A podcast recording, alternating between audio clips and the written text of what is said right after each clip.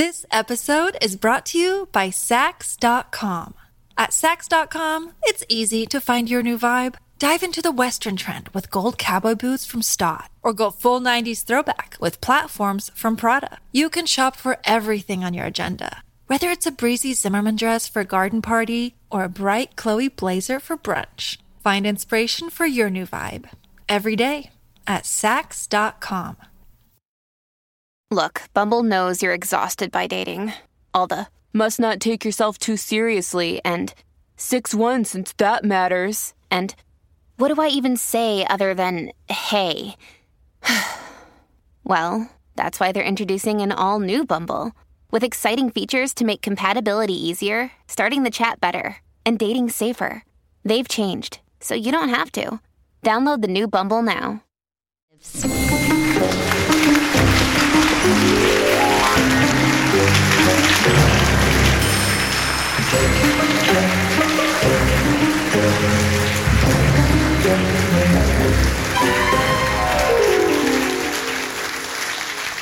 Hello. Come on. So, hello and welcome to our very first live episode of the Rabbit Hole Detectives at the beautiful Royal Theatre in Northampton. this is a podcast where I, Dr. Cat Jarman, Richard Coles, That's the one. and that's this one, and Charles Spencer chase the provenance of historical objects, both real and metaphorical. Each episode, we set one another the task of finding out as much as we possibly can about a particular subject to present a comprehensive understanding of the origin stories of stuff. After all, everything has a history. It just depends on how far down the rabbit hole you're prepared to go. And at the end of it all, our disembodied voice normally pronounces a winner. But this week, because we have a live audience, they are going to choose for us. Fine. So, hello, rabbit hallers. Hello, Cat. Hello, Cat. Everyone excited? Well, it's thrilling, actually. I I mean, it's particularly for Richard and me to be in home territory. And no, it's great. And I know what the topics are because they were announced last week. We've all gone Northampton ish, but not Northampton mad. I think it'd be a very good idea. Should we just get going? Uh, yes, do you want to kick me off? Yes. So, you're going to be starting this week, uh, Charles, and you're going to be talking about Thomas Becket, and you have to explain the Northampton link. Well, if you go past Halfords on the way out of Northampton, uh, opposite is the Thomas A. Becket pub. And that is not just a random name from the past, but the name of a man very much associated with this town. But I want to actually spread, so as normal, go down a lot of rabbit holes, a lot of different directions. And I'm going to kick off with a, a year that's very familiar to me, which is 1120. And that was the year when the White Ship sank, the Titanic of the Middle Ages. And essentially, half the royal family, the great administrators, generals, courtiers of England all went down in a tragic shipping accident off the Normandy coast in 1120. I suppose it led very soon, actually, to the end of the Norman dynasty and the start of the Plantagenets. And the Plantagenets then ended up ruling England from the middle of the 12th century until Henry VII took over, the Tudors took over in 1485. So it's, uh, it was a bit of a, a shipwreck with fatal uh, results. But at the same time, 1120 is when Thomas Becket is born, and he was the serious problem for the first Plantagenet, and that is Henry II. Henry II, I want to set the scene. I mean, the Plantagenets were known for having a bit of a temper, and Henry II was believed to be descended from the daughter of the devil because his was particularly bad. My DNA was bad. And basically, he, he was this incredibly restless, energetic figure. And people used to see him hardly ever sit down at all. Just, you know, even when he was doing his uh, religious services, sitting there, he'd be weaving the holes out of hunting garments or his soldier's gear. He couldn't just sit still. And there's even a story about when somebody complimented William the Lion, who was King of Scotland. Henry II was so angry that he ripped his bedclothes and ate the contents of his mattress. Mm. So this is a man with a shortish fuse, and that's really where it comes into the Becket thing. It's not just a, a gratuitous rabbit hole. And Thomas Becket was a fairly sort of humble, of merchant stock, born in Cheapside in London. His father was a sheriff of, of London, But he had real ability and he shot up the sort of administrative centre of Henry II's court and became eventually chancellor, basically the equivalent of a prime minister, running the place for Henry. And Henry and him got on very well. They were both quite laddish. They enjoyed hunting and cavorting and all sorts of things. And Henry thought, well, this is the perfect man to be Archbishop of Canterbury. so he made him the primate of all England. And then, to total astonishment of Henry II, Thomas Becket became religious. This was not expected or required. Uh, it's not really part of the job description not really. but he went native. Well, yes. You see, Henry II's plan was there was a lot of tension between the crown and the church back then. And Henry II wanted to sort that out and make sure that the crown was in charge. And when Thomas Becket became a very difficult archbishop, he was summoned to Northampton. There used to be a very important medieval castle here, uh, where the station is now, the railway station. In fact, that used to be called Northampton Castle Station, as some of you will know. All sorts of problems when they met. They decided to meet outside the town on what is now called Becket's Park. And they were each on a horse, and the horses didn't like each other. They reared up, and it was a very complicated, shouty conversation for an hour where they decided they didn't like each other. And then after that, we have this trial in Northampton of Becket, and it becomes very clear that Henry II has famously lost his temper and has decided that his friend, who's betrayed him, is going to have to pay with his life. Becket flees, goes to France, gets the Pope on side, and then in 1170 comes back in a sort of surprise move, really. And there is this moment, I bet you know the, the famous quote that is meant to be attached to this. Where it's on the tip of my tongue. Henry the, well, Henry II. Well, there's a dispute about this. yes, there? there is. It was a troublesome upstart. Henry II's meant to have said, he's meant to have summoned his court and said, Becket's back. That bit's me improvising. And then the, the, famous quote is, Who will rid me of this troublesome priest? He didn't actually say that. We know from the accounts. What's interesting about this whole episode with Becket is how many accounts there were, because, spoiler alert, he's going to die. After his, after his death, there were uh, 20 biographies written about him straight away. And essentially, you end up with this well, a challenge to, if you want to be in favor with the angry Henry II, you have to do something about it. And four knights go to Canterbury and find Becket there. And one of the knights holds everyone away from what's going to happen, and the other three kill Becket. And he dies not only as a sort of martyr to the church, but also incredibly bravely. He, he kneels down and accepts what's about to happen to him. Charles, people who know this podcast will expect you to go into much more gory detail. yes. Uh, That's a mild version. Come on. So talk us through talk us through the end of Becket. There well, I can. I can. Vivid account. Well, there is a vivid account.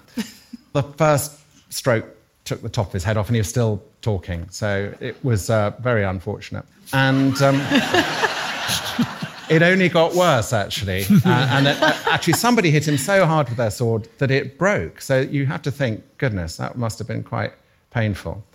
And uh, so he then dies, and the monks, I know you won't believe this, Richard, being a man of the cloth, but the monks think we can make money out of this.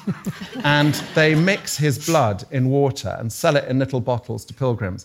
And very quickly, there's this cult of St. Thomas. Within two and a half years, very quick for a canonization, uh, Thomas Becket becomes a saint because, yeah.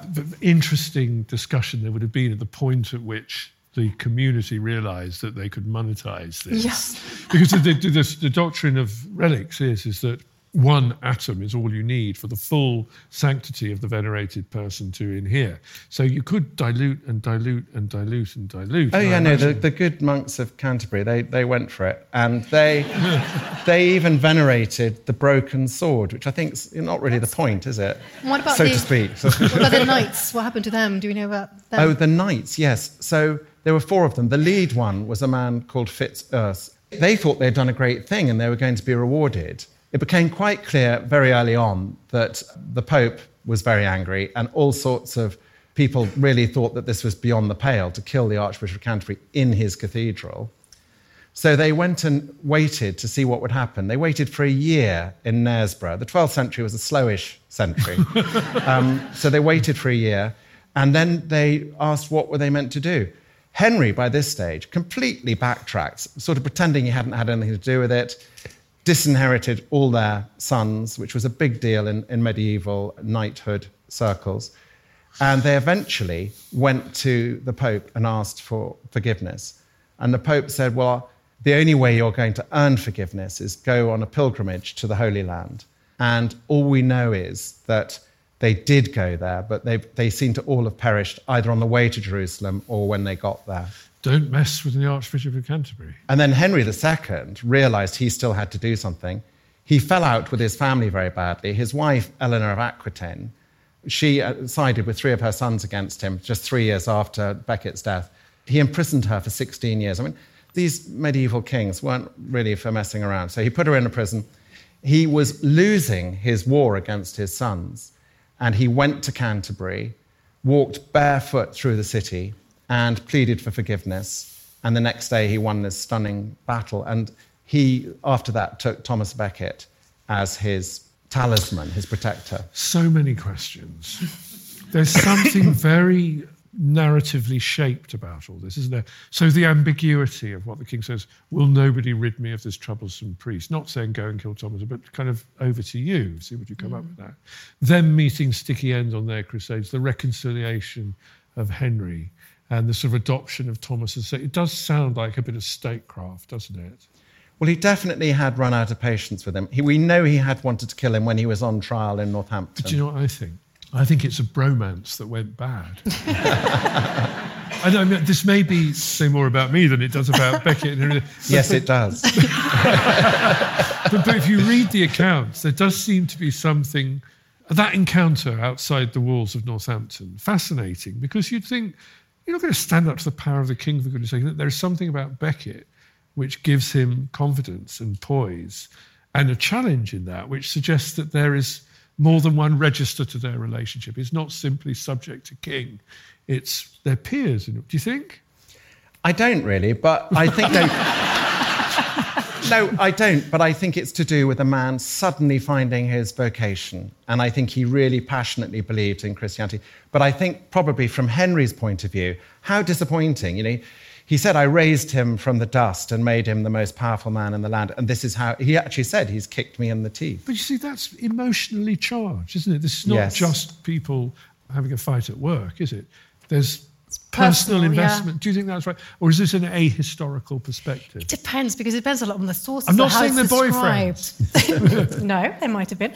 It's more about maybe that's more the, the sources describing them and because it's become such an important tale. Becomes sort of relatable. Yeah. Because that kind of soap opera thing about a friendship that was strong, the unexpected rise to power. Well, it's Wolf Hall again, isn't it? You know, it's Henry VIII. And actually, so my favorite fact about this is is it Thomas Becket or Thomas A. Becket? And I, I didn't know until researching for this.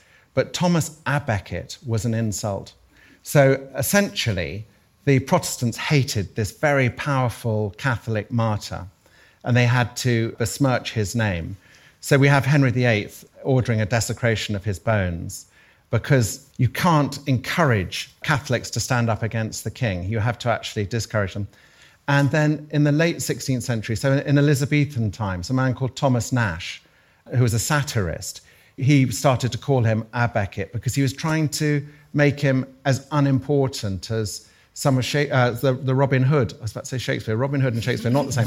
uh, Robin Hood characters, uh, Alan a Dale and the What's It a Green. So our Becket was like, he's almost a mythical nonsense figure. So it was a, it was a conscious way of taking down a Catholic martyr. And because also the power of the throne needs to be not only acknowledged but displayed, doesn't it? So challenge, and that's built into it because the power of the papacy, the claims you'd have to the kingdom beyond this world, is always going to conflict with the kingdom of this world, right? Well, I think that's true, but the, the, the, global impact. I think you've not really gone into the bromance angle. No, that's the more interesting one, isn't it? But the, the impact, global impact of this was so huge. Well, certainly across Europe, this tale of a king killing a man who was standing up for ecclesiastical rights was resonated. And in fact, Cat, in in northern Sweden, you know, at the time when they were building a font in a particular town in Sweden, they had the scene, and they actually have Henry ordering the death of Thomas Becket. So it really was a, an unbelievably dramatic event. And he was a hugely, I mean, he was a saint whose glory and renown was venerated all over Christendom, a very significant scene. So, and the shrine of Thomas Becket at Canterbury was one of the most splendid. There's a famous account of Erasmus going to visit it. Mm. Just thought I'd get that in. Might not be a professional historian, but I've done that. So is that where he was most popular? Or is he one of those? Some of the saints become very popular in a very bizarre location, don't they? Well, absolutely. Well, if you think Chaucer's the pilgrimage is to go it's the pilgrimage of Chaucer's tales is to go and pay your respects to Thomas Becket's a tomb. blissful mm. martyr. Mm. And there is a church dedicated to him now in Sicily. So I think his fame spread far away. And also, if you're the church, if you're the papacy, any one of your archbishops who stands up to royal power, there's something in that that might serve your needs, right? Yes. Yeah. What about the bromance, though, Charles? Yeah. I wish I'd had time to prepare something yes. to titillate the vicar. Maybe this needs a book. It's the Hollywood version, isn't yeah. it? See, I'm not. You're a professional. You're a professional. I'm just a pond skater on the meniscus of culture. So I'm looking for the I'm looking for the kind of Hollywood. The Hollywood moment. Yeah. Well, it was The Lion in Winter was based on that, wasn't it? Yeah. And Becket, of course. So yeah, it's it's had its moments. But you have it also, don't you, in the relationship between Thomas More and Henry VIII, or Thomas Cromwell yeah. and Henry VIII. Again, it's over mighty servants. And yet they sort of need them, don't they? And then they kill them, don't they? Yeah. Fear. Yeah. Well, don't get too near to the sun, right? It's true. So that very good. It's an effort. I don't know if it was any yes. good, but I did well, my best. It's a very good start. Thank you.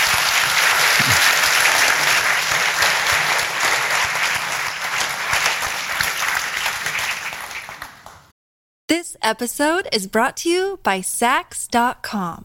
At Saks.com, it's easy to find your new vibe. Dive into the Western trend with gold cowboy boots from Staud, or go full 90s throwback with platforms from Prada. You can shop for everything on your agenda whether it's a breezy Zimmermann dress for a garden party or a bright Chloe blazer for brunch, find inspiration for your new vibe every day at Saks.com. Right, so me next. And I was going to talk about, I thought I'd go Northampton here with somebody who probably actually not enough people know enough about. As a woman called Ælfgifu of Northampton. How does a woman from Northampton, about a thousand years ago, become actually queen of two countries and also the mother of two kings. I don't know. And then you haven't heard of her. Do you know? I'm embarrassed to say, Northampton born and bred. I haven't heard of her. I haven't Do, heard of her. Has she got like an anglicised version of that name? That is her anglicised version of. what's, what's the not anglicised? There's a Scandinavian version, which is Alviva. So that's a little clue to what happens to her. So, what do you think? So, obviously, she's Queen of England at one point other country? What might well, it be? Norway. yes. So she is from um, a very wealthy, very powerful family. They actually come from a little bit further north originally, so we don't quite know when the Northampton link comes in and when she becomes called this.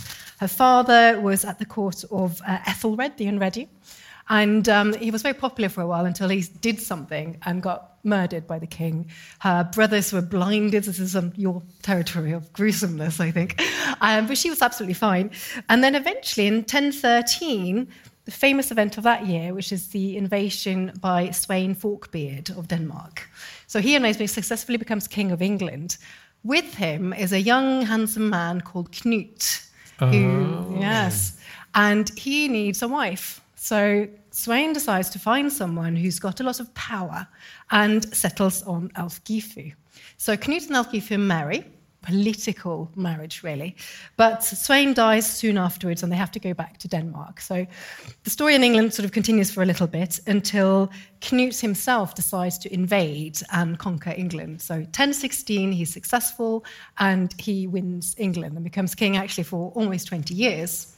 Can I just say, that is always so surprising, isn't it? Because we think, most English people think, oh, we were defeated in 1066, not 1016. And it's so odd that we have that huge invasion and we don't even remember it. It's so called what, a neglected conquest. Because but, but why do we remember the Norman conquest as the definitive one rather than that? Because it lasted, I suppose. Well, I suppose it did, and it had more permanent changes. But this one was actually a really successful, quite relatively peaceful one as well, which is quite an interesting one. Reasonably. Boring. Well, so maybe that was it. Too boring. But um, back to Ælfgifu. So she, this is quite good for a while. They have two children. They've got uh, a son called Sweyn and a son called Harold, later to be known as Harold Harefoot, which is possibly more familiar. But then when Knut uh, realizes he needs a bit more power, he needs a bit more support, he decides he's got to make a clever move. So he actually divorces Ælfgifu, and instead he decides to marry his predecessor's widow, Emma of Normandy, who was married to Ethelred the Unready. Ethelred and Emma had several children, and they were all contenders to the throne, and this becomes a big, big issue. So Ælfgifu sort of disappears for a little while. Until later on, he also becomes king of Denmark. His brother was uh, king of Denmark until 1018. Becomes the king of Denmark. And then the Norwegians and the Swedes decide to try and attack Denmark, which is a really bad idea. They didn't do a very good job of it. So Knut goes, right, okay, and sends a big fleet to Norway to essentially try and take Norway as well. When we say big fleet Yeah. in this period, what do we mean in terms of So numbers? this was and 50 ships. 50 ships. So And how 50 many- large Viking ships. And how many fighting men could you get on them? They normally have about 60 pairs of oars. So you have 60 people rowing it, probably fit a few more on there. So we're talking a quite a good, Sizable, yeah. sizable number. But actually, in fact, they are so, so so powerful that the Norwegians just go, okay, fine, you can have it. And the, the king flees. Puts a man in charge who, who dies quite soon afterwards. Then he's a bit stuck. He needs someone he can trust to take on this country. So he decides to put his son, Sweyn, on the throne. This is Forkbeard. He is his Forkbeard's grandson. Got it. Now, There's going to be a test on the family tree. I'm going to want some family trees drawn, actually, with all the names properly spelled. The problem is that Sweyn is 15. So to send a 15 year old on his own to rule a foreign country where everyone hates him is not a great idea. So what do you do? Well, you send his mother. So that's when Ælfgifu comes along. I see. So she is sent to Norway and essentially becomes queen because Sweyn, for some reason, seems to be really useless. He doesn't really do anything. And um, she rules the country for four years. Very unpopular in all the records. Everyone has a lot of bad things to say about her. Apparently, she was very, there was very heavy taxation. They complain a sort of cost of living crisis, basically, in Ælfgifu's time. So people have to eat, apparently, animal fodder and, and all of that.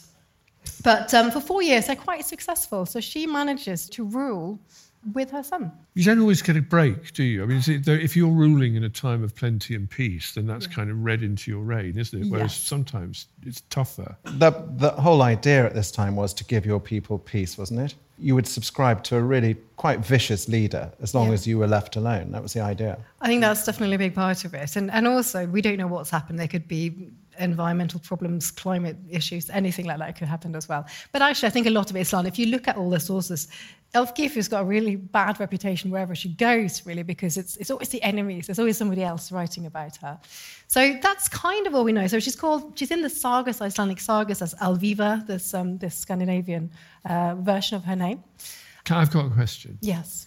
The Normans were Vikings, right? They were. Through, and also Emma, so Emma of Normandy's got a big link. So William, the, so she was the great aunt or great great aunt, I can't remember, of William the Conqueror. So he actually uses Emma as his link, part of his claim to taking England, because he's got somebody who was the queen. So basically everything is Vikings. because they were Vikings, yes. The Norman was literally the Northmen. Well, that's so interesting, isn't it? Because we think of them, don't we? And in, in, in an English historical imagination, we think of the French as our eternal enemy, and we associate that with a kind of fairly modern Yeah. idea of what Frenchness is. But they were actually Vikings. Yes, and Emma spoke Danish as well because she'd grown, up, she had a Danish mother. So again, she Here's spoke my question. the language. So the Vikings get everywhere, get as far as America, right? Yeah. They conquer everywhere. London was a Viking city. Yes, it was. All this kind of stuff. Why? Well, it, was it the search? Was it because their natural resources are insufficient? Is there something in their culture that makes conquest irresistible? I don't know.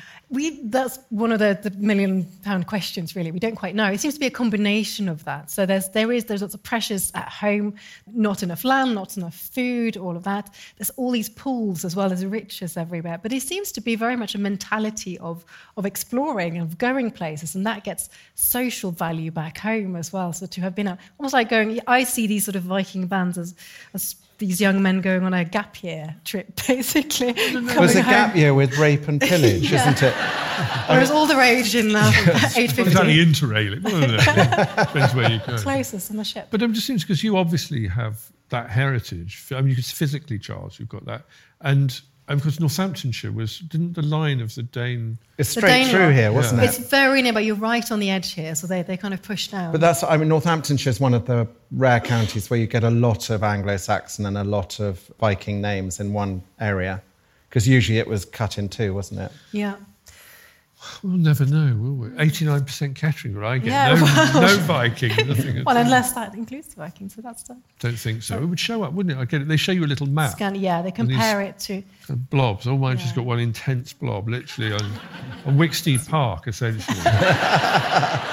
It's your going, going back to yeah. the dinosaurs. Yeah.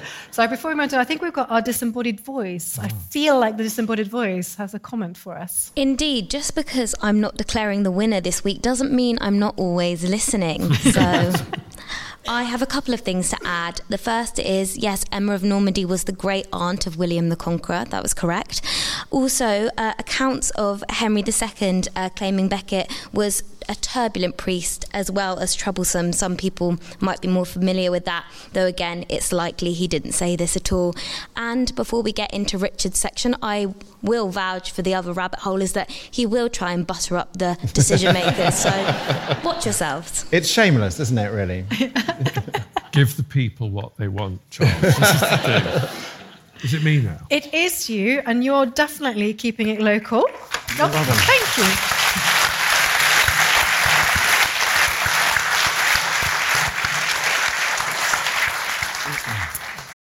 You're podcast listener, and this is a podcast ad. Reach great listeners like yourself with podcast advertising from Libsyn Ads. Choose from hundreds of top podcasts offering host endorsements, or run a reproduced ad like this one across thousands of shows to reach your target audience with Libsyn Ads. Go to libsynads.com now. That's L I B S Y N ads.com.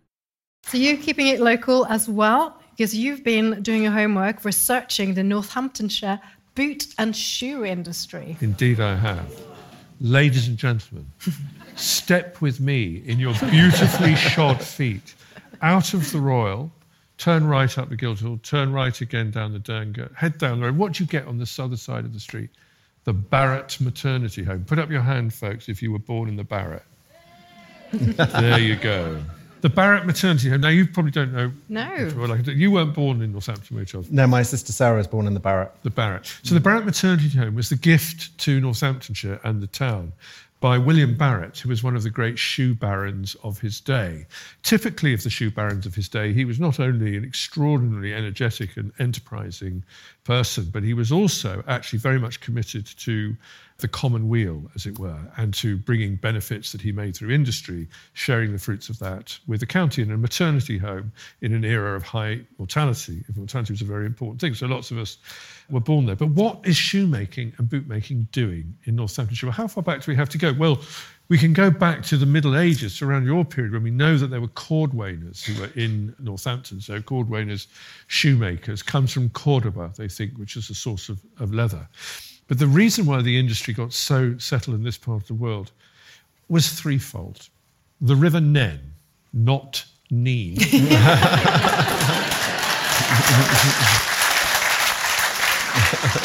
the River Nen, which waters Northamptonshire. Well, in fact, if you live in Jimmy's End, you'll know what it means to be watered by the, by the Nen, that's for sure. So there's plentiful water, plentiful oak forest, because the essential ingredient is really oak bark, which was used in tanning. And because of its richly fertile valley, cattle too, for the production of hide. So you have all the raw materials there. Northampton, very important city in the Middle Ages, or town rather, in the Middle Ages. And so industry concentrates there. And so it gets a kind of foothold. And then you see that begin to gain force as we step through, step with me, if you will, to the English Civil War. This is one of your periods, Charles. But if you do, if you were to step with me in the English Civil War, if you were for Cromwell, you were probably wearing a pair of boots or shoes that were made in Northampton and Northamptonshire. 6,000 pairs we know were made for Cromwell and indeed a new model army in this county. Step with me, if you will, along the towpath of the Grand Union Canals. The canals arrived in Northamptonshire 1815, around then. So that opened up Northamptonshire, central England, very well placed for trade, connected to all sorts of other places. That's happening too. And it all gets very exciting in the 19th century. In the 1830s, shoes were being made in their tens of thousands, literally their tens of thousands, in this very town. But it was really industrialization that changed all that process. And that happened due to one of my own ancestors, in fact, my great great great grandfather was a silk weaver from a little village called Desborough, not very far from Kettering. Well, A little shout out for Desborough there. he was very typical of the time. He was a Victorian. He was born in the 1830s. He was obviously handy. He caught that rising tide of industrialization, nonconformist religion. He was a Baptist and also liberal politics. So there was huge social changes happening, and that was energizing this newly emerging class of people who had a bit of vision and determination and grit. And he was an inventor. He became a clock repairer, he became a clockmaker, and then he invented machines. And some of those machines were part of the either invented or refined machines that were turned shoemaking into an industrial process. Some really key things came along. Isaac Singer, of course, invented the sewing machine. The sewing machine arrived in Northamptonshire in the 19th century, and there were adaptations of that that made it adaptable to be able to sew the leather pieces of a shoe. The construction of a shoe is a complicated, I don't know why I'm telling you this, Cat, but the construction is a complicated thing. There are all sorts of different processes involved in it, and I'm sure there are people here in the audience tonight who either worked in the shoe trade or had family who were in the shoe trade, who worked in the shoe factories that began to proliferate in this time and would know what a skiver was or a closer was, or a clicker was. When I was born in the Barratt Maternity Home, March the 26th, 1962, do you know what the midwife said to my mother? No. She said, Oh, Mrs. Coles has got clicker's hands. And do you know what a clicker is? I have no clue. A clicker was the highest paid job in the shoe factory. It's considered to be the most skilled. The clicker's job was to cut out from a hide the leather shapes that were stitched together to make the upper of a shoe. And as experienced, it's called clickers. These these things called clicker knives, which are these round handled knives with a very curved, sharp blade. And there would be a template, and you would cut round that. And a good clicker, you'd end up with what looked like a piece of lace, actually, because they'd so skillfully got as much shoe as they could out of the hide. Later replaced by the clicking presses, and I can remember those, these kind of big steam presses, and you put these things like pastry cutters on the hide, and you'd have to press these two buttons. Why would you have to press two buttons in order to depress the clicker press? Because if you still had your hand in it, Oh, Charles, very I just good. needed a bit of gore here for Charles. Yes, no, thank you. So um, that wasn't so. The shoe Health factories. safety. Well, yeah, and so the shoe factories began to That's develop, clever. and the industry, and, and they produced some extraordinary people. Barratt of Barratt's Return Home was William Barratt, and he was one of the town's most pioneering and most. He started off working in a shoe shop. Actually, he was from Northampton, worked in a shoe shop, went to London, learnt a bit, and then started um, production. And I think one of the most, if Northampton were to have a signature building, well, you'd think of Terry Wogan's Northampton Lighthouse, wouldn't you? The lift testing um, thing. But actually, I would say the Barratt factory on Kingsthorpe Road, wouldn't you? Do you know what I mean?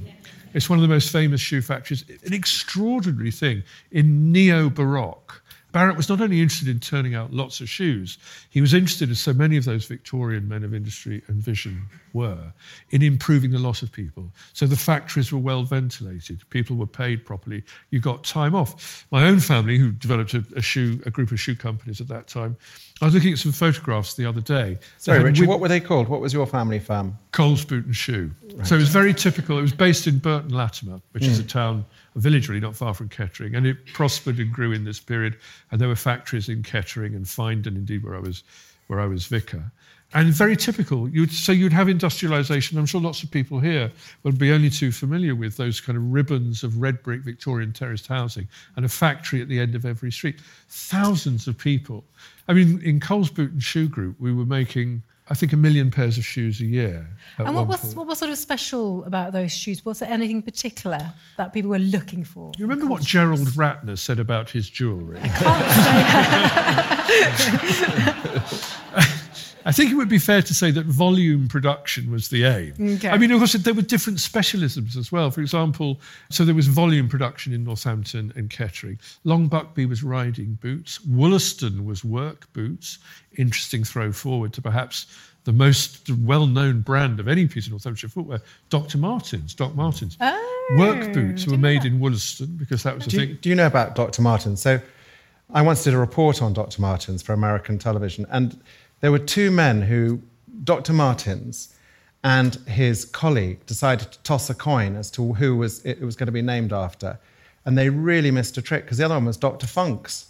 And it's such a better name, you know. Quite dear. possibly, so, but nearly. But interesting is it that Wollaston continued to, it was DMs were made in Wollaston until production shifted to the Far East. Although there is production, I'm happy to, the story is one of expansion and then one of fall. So war was an enormous stimulus to production. So in the First World War, Northamptonshire, I think, made 25 million pairs of boots for the troops.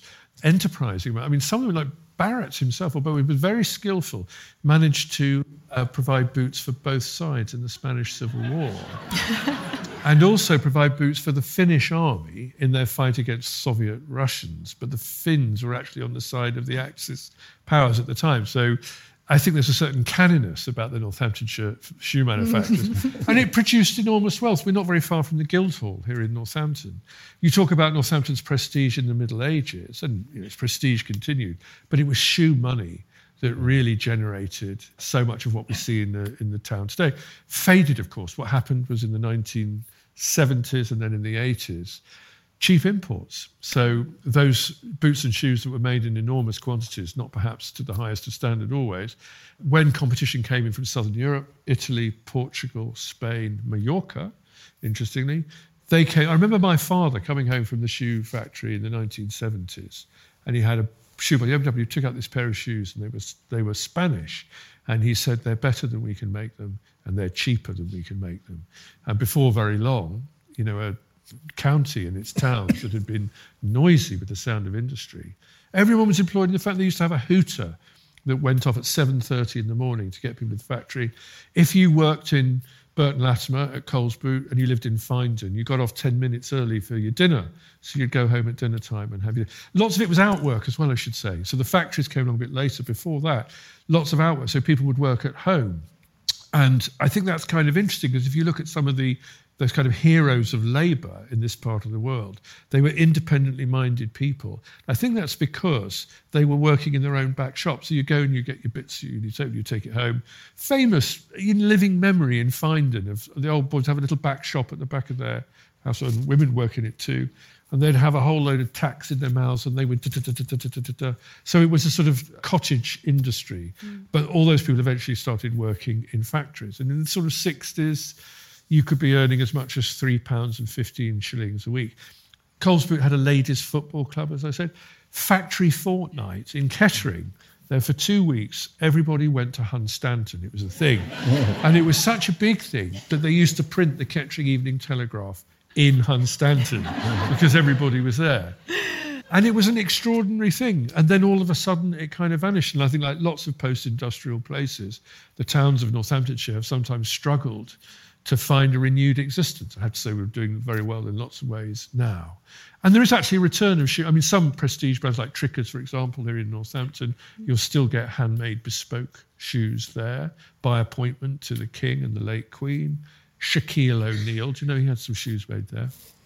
Coles Boot, can I tell you who came to Coles Boot we made shoes for? No. Georgie Best. Oh, well done. Really? I was so excited. I was eight years old. It was 1970, and Georgie Best was coming to the factory to have his picture taken and get a pair of shoes. Didn't turn up. No That show. is disappointing. Do you know who he got instead? Adam Faith. There's a picture of all the ladies in the factory. And there was a lovely story about, I think it was at Tricker's, they got orders from Elvis Presley for literally suede shoes. And all the ladies who worked in the factory, some of the chops in the factory were traditionally done by women, the closing room, for example. And they all put notes to Elvis saying, Come and marry me and get me out of Northampton. I to- to him. Do you have any of the Coles shoes? Have you got any? I've got one pair left, which my, was made by Coles Boot in the 1950s, with my father's gardening shoes in the end. But I've salvaged them and I use them. And they were very, I mean, they're Goodyear welted technology. They were pioneers of technology. The, I think it was the Blake machine was the first machine that sewed uppers to insoles and stuff. But then the Goodyear welt came along, was American invention actually, and made very robust pairs of shoes. I'm heading towards a favourite. I was going to say, do you have a favourite fact for I do have a favourite fact. We were talking about how different towns were associated with different kinds of boots and shoes. Raunds was particularly associated with army boots. Huge, huge volumes of armies. But there was a this caused a problem. The Boer War came along, and Raunds made thousands and thousands of pairs of boots for the British Army involved not only in the Boer War, but in all its sort of colonial enterprises around the world. The Boer War finished in, was it 1902, 1903? I can't remember. And all of a sudden, they had loads of stock and nowhere to sell it. So that depressed the prices. And there was this enormous industrial uh, sort of labour dispute that happened in Raunds because the factory owners, in order to keep going, started offering people poverty wages, basically. And that caused a strike. I think it was about 500 workers went out on strike. Well, there was a famous march to London to plead their cause. This is 1905. But there were, of course, strike breakers, and one particular notorious strike breaker in Raunds. Well, actually, he lived in Ringstead, which is a village not very far from Raunds. And he would cycle in to Raunds, pick up his bits, take it back to his back shop, and knock out boots. He was called George Roberts. And George Roberts decided that he wasn't going to give up his livelihood. He was going to continue to work through these hard times, and he was not going to be cowed by those who were insisting that the strike held. He had a hell of a time of it. His windows were broken, he was constantly threatened. At one point, he had to have 10 police constables escort him as he went to uh, Raunds to pick up his pieces to take it home again. Anyway, the strike was over. But the interesting thing about Mr. George Roberts, the great strike breaker of the Raunds Labour, George Roberts had a cousin called Alf Roberts. Alf Roberts lived in Ringstead. It was a big shoemaking family, but Alf Roberts had poor eyesight. So he couldn't get a job in a shoe factory. He wasn't up to it. So he moved away and he became a grocer in Grantham. and Alf Roberts had got married and he had two daughters, Muriel and Margaret. And Margaret Roberts eventually was a bright girl, went to grammar school, went off to Oxford, and she married a man called Dennis Thatcher. And she was Margaret Thatcher, who perhaps ah. more than any other figure in our own chunk of history did more to honour, if that's the word, the memory of her strike breaking forebear, George Roberts. Excellent. A very good rabbit hole.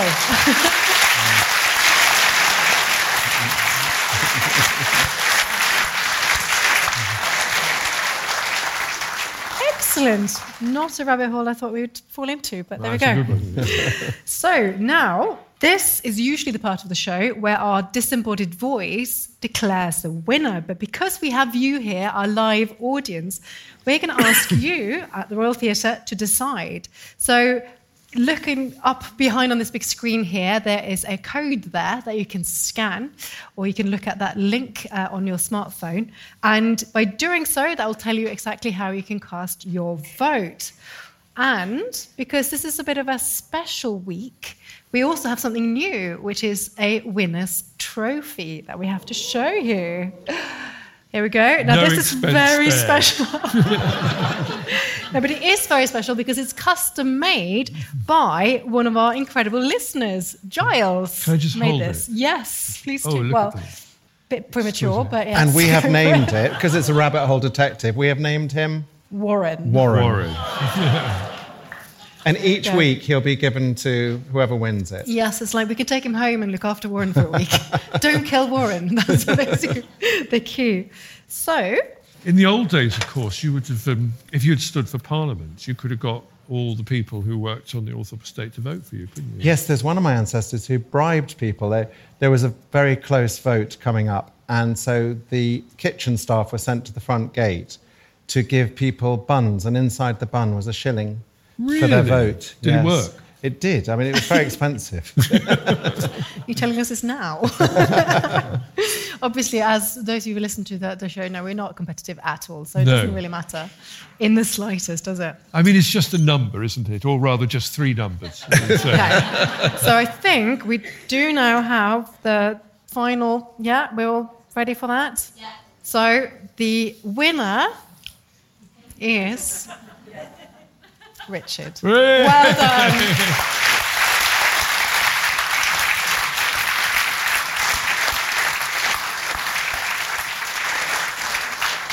A bun with a pound coin in waiting for you outside.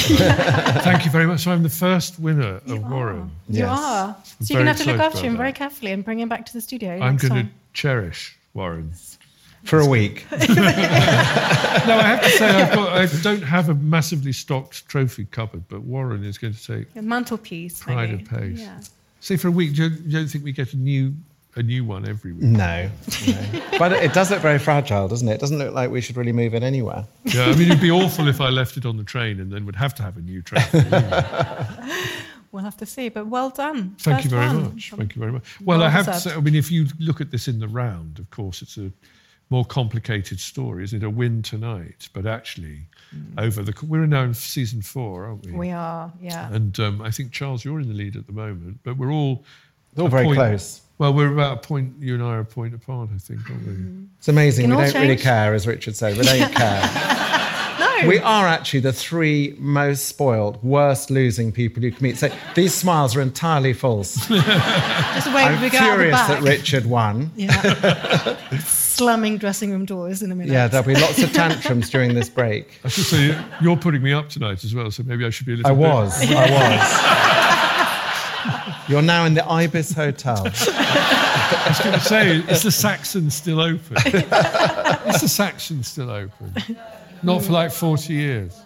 You know that I, that the, the Codion, the French shoemaker, was the first to invent the difference between a left shoe and a right shoe. Uh, Yes. And there was a, that was actually true for production. That was true. And it was in the 1850s that people, when they were man, the, one of the technological developments in the boot and shoe trade in the 1850s was the developing of machines that would differentiate between left and right. Because before that, I know this sounds completely mad, but you just had one shoe. And uh, the, Two. your We left had two. No, Charles, you had one shoe and you had to sort of just hop change along. it, change it over for each step. Yeah. But there you go. And it was called something like a, um, a cow bag. And you know those portraits of Henry VIII when he's wearing these very sort of like loose, baggy shoes. Or they were loose and baggy for a reason. They didn't differentiate between right and left. The link to the Romans was that the Romans actually had left and right shoes before that. But that wasn't mass production, No, I think. Yeah. just, but they had different shoes. Well, you know, I don't know. I want to dispute that. Good, yeah. Just a thought. We do need to do people who are listening at home or will be listening at home need to know, and hopefully you too will want to tune in next week because we've got a new episode to record. So I've got to set you your homework. Richard, can you please go and research the accordion? The accordion, you bet I can. And Richard, Cirque du Soleil. Or Charles. So it's just he just keeps winning. So more, you know. Oh, that's a bit crushing. Charles, yes. sorry. and I'm going to be looking at Amelia Earhart. So we've got Amelia Earhart, Yes. Aviatrix. Yes. What do you do? Cirque du Soleil. Cirque du Soleil. It's their 40th anniversary of. Uh, Airborne Entertainment. Yeah. Yes. And over the accordion, which is an aerophone. Oh, there we are. Very good link. We've been thinking about how we can enrich our offer to live audiences. Those of you who've been following the podcast will know that Charles is a lifelong devoted Morris dancer.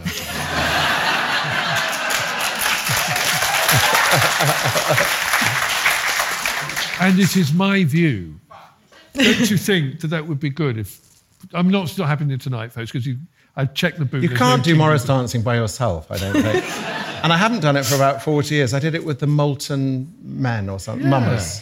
Yes, thank you. They're No, probably no, all no, here. so I'm not gonna being rude. you. I'm not mocking Well, it. you are. You are. I'm not mocking. I think I think you should. And of course, um, Cat was telling us about in Norway, it's the custom for grandmothers, mothers, and daughters to make and preserve for each other traditional costume called bunad, which is particular to your own particular part of Norway, Yeah. and it's a big.